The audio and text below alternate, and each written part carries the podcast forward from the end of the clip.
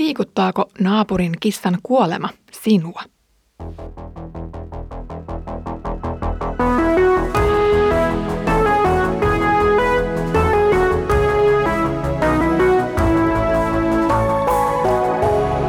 Kirjoitusten pauloissa. Lämpimästi tervetuloa Kirjoitusten pauloissa podcastin pariin. Olen Iida Halme kansanlähetysopistolta ja luen kanssasi Sakarian kirjaa. Edellisellä kerralla luimme lämpimistä lupauksista, kun Jumala vahvasti muistaa diasporassa elävän kansansa ja lohduttaa sille. Lupaus siitä, että eräänä päivänä Jumalalleen uskollinen kansa kootaan uskollisen Herransa luo, on ihanaa kuulla. Tällä kertaa kuullaan mielestäni hyvin karu ennustus siitä, että tämä paimen voi myös hyllätä lampaansa, mikäli siitä koituu liikaa omistajalleen harmeja. Sakaria saa nyt tehtävän toimia jonkin aikaa paimenena havainnollistakseen Israelin kansan tilannetta. Ja tämä jännitysnäytelmä jatkuu podcastissa yhteensä kolmen jakson ajan. Luen nyt Sakarian luvusta 11 jakeet 4-10. Herra minun Jumalani sanoi, paimenna teuraslampaita, joita niiden omistajat tappavat tuntematta syyllisyyttä.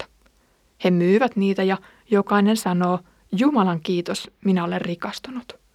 Edes paimenet eivät sääli lampaita. En minäkään enää säästä maanpiirin asukkaita, sanoo Herra. Minä annan ihmisten käydä toistensa kimppuun ja joutua kuninkaittensa mielivallan alle. Vaikka he hävittäisivät koko maailman, minä en pelasta ketään heidän käsistään.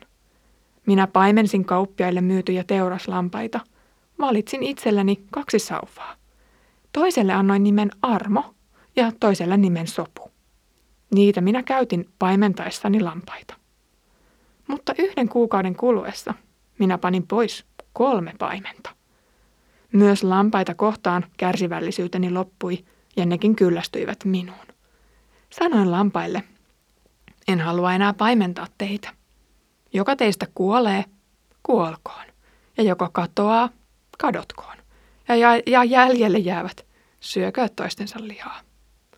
Tämän sanottuani löin palasiksi toisen sauvoista armon, ja näin kumosin sen liiton, jonka Herra oli solminut kaikkien kansojen kanssa. Uskonnosta on näyttänyt tulevan vain muotomeno, joka ei liikuta sisintä.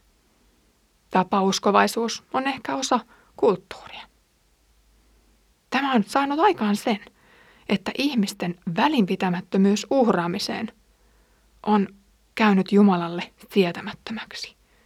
Tällainen ulkokultaisuus ei missään nimessä ole hänen mieleensä.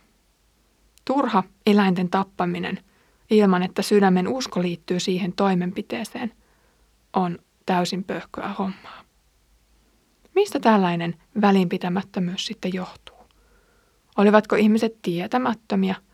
Olivatko he paatuneita vai elivätkö he kenties liian mukamaa elämää?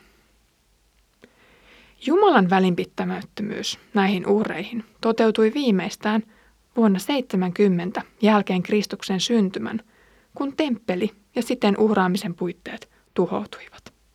Tässä kohtaa temppeli oli juuri rakennettu uudelleen ja aloitettiin toisen temppelin aika. Mutta jos ne uhrit, joita siellä tehtiin, olivat hyödyttömiä, niin mihin koko temppelilaitosta tarvittiin? Jeesuksen kuolemaan asti Mooseksen laki oli kyllä voimassa, mutta Jeesuksen kuoleman jälkeen sekin kävi turhaksi. Tästä lähtien sydämen usko yhteen uhrikaritsaan riittäisi. Jos Jeesuksen kuolema ja siihen liittyvät yksityiskohdat, joista vanha testamentti ennusti, eivät puhutelleet ja avanneet kansan silmiä, olisiko tästäkään mitään hyötyä? On surullista lukea, että paimenia ei kiinnosta lampaiden kohtalo. Eläinrukat elävät vain kuollakseen ja ovat kasvattajilleen pelkkä rahan lähde. Eläinten oikeuksista ei ole syytä tässä yhteydessä lähteä keskustelemaan, vaan ennen kaikkea paimenten suhteesta tehtävänsä. Eräänä yönä muutama paimen oli vahtimassa lampaita jossain Jerusalemin tai Betlehemin lähistöllä.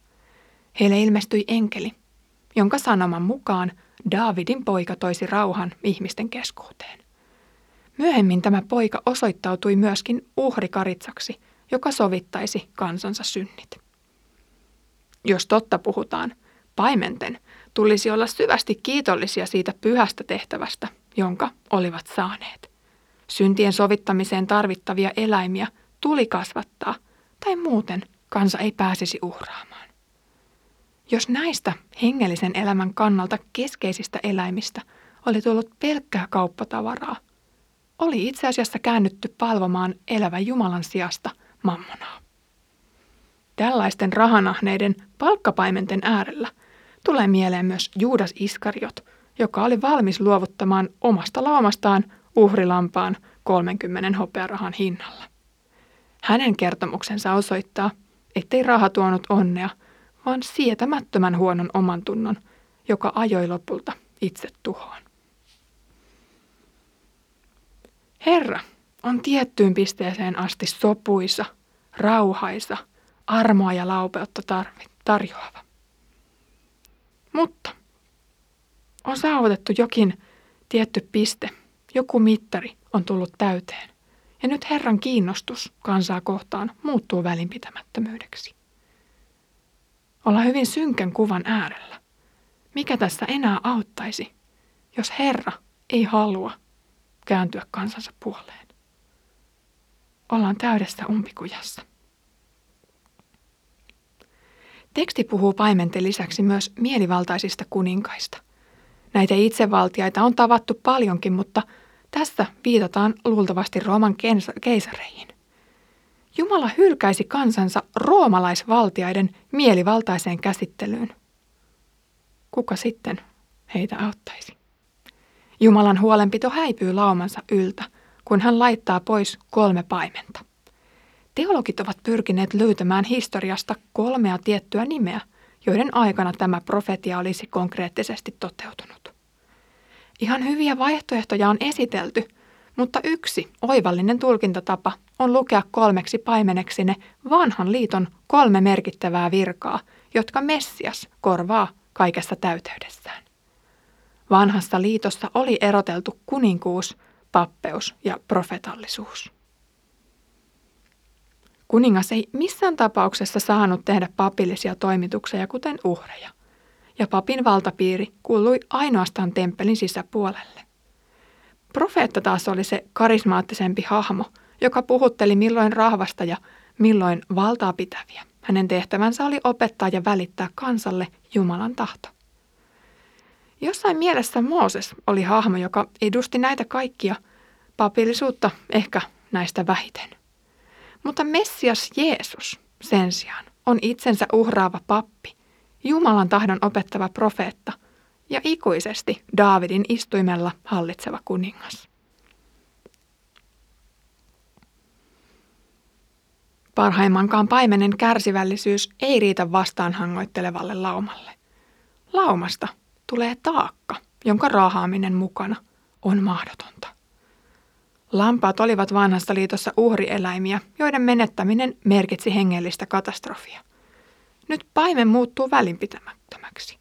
Hänelle on aivan sama, kuoleeko tai katoako joku näistä eläimistä.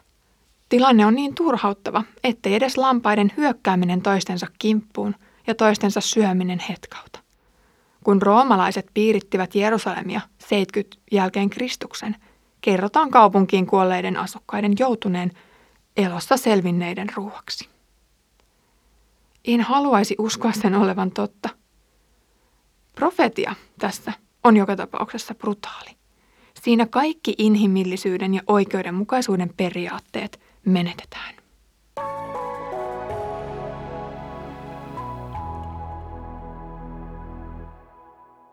Entä millaista kauppaa me olemme valmiit käymään Jumalan tai maailman kanssa siitä, ettei tarvitsisi turvata Jeesukseen?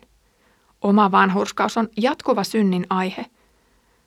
Omaa puurtamista, palvelualttiutta, uhrautumista ja laupeuden työtä on ihana esitellä kaikki valtian edessä ja toivoa, että hän jakaisi palkintotarroja kuin pyhäkoulutäti. Ahkeruus lähimmäisen rakastamisessa ja evankelioimisessa ovat varmasti Jumalalle mieluisia tekoja, mutta ei niillä mitään taivaspisteitä ansaita. Niinpä kukaan ei voi kerskata Jumalan edessä omilla ansioillaan tai hopearahoillaan.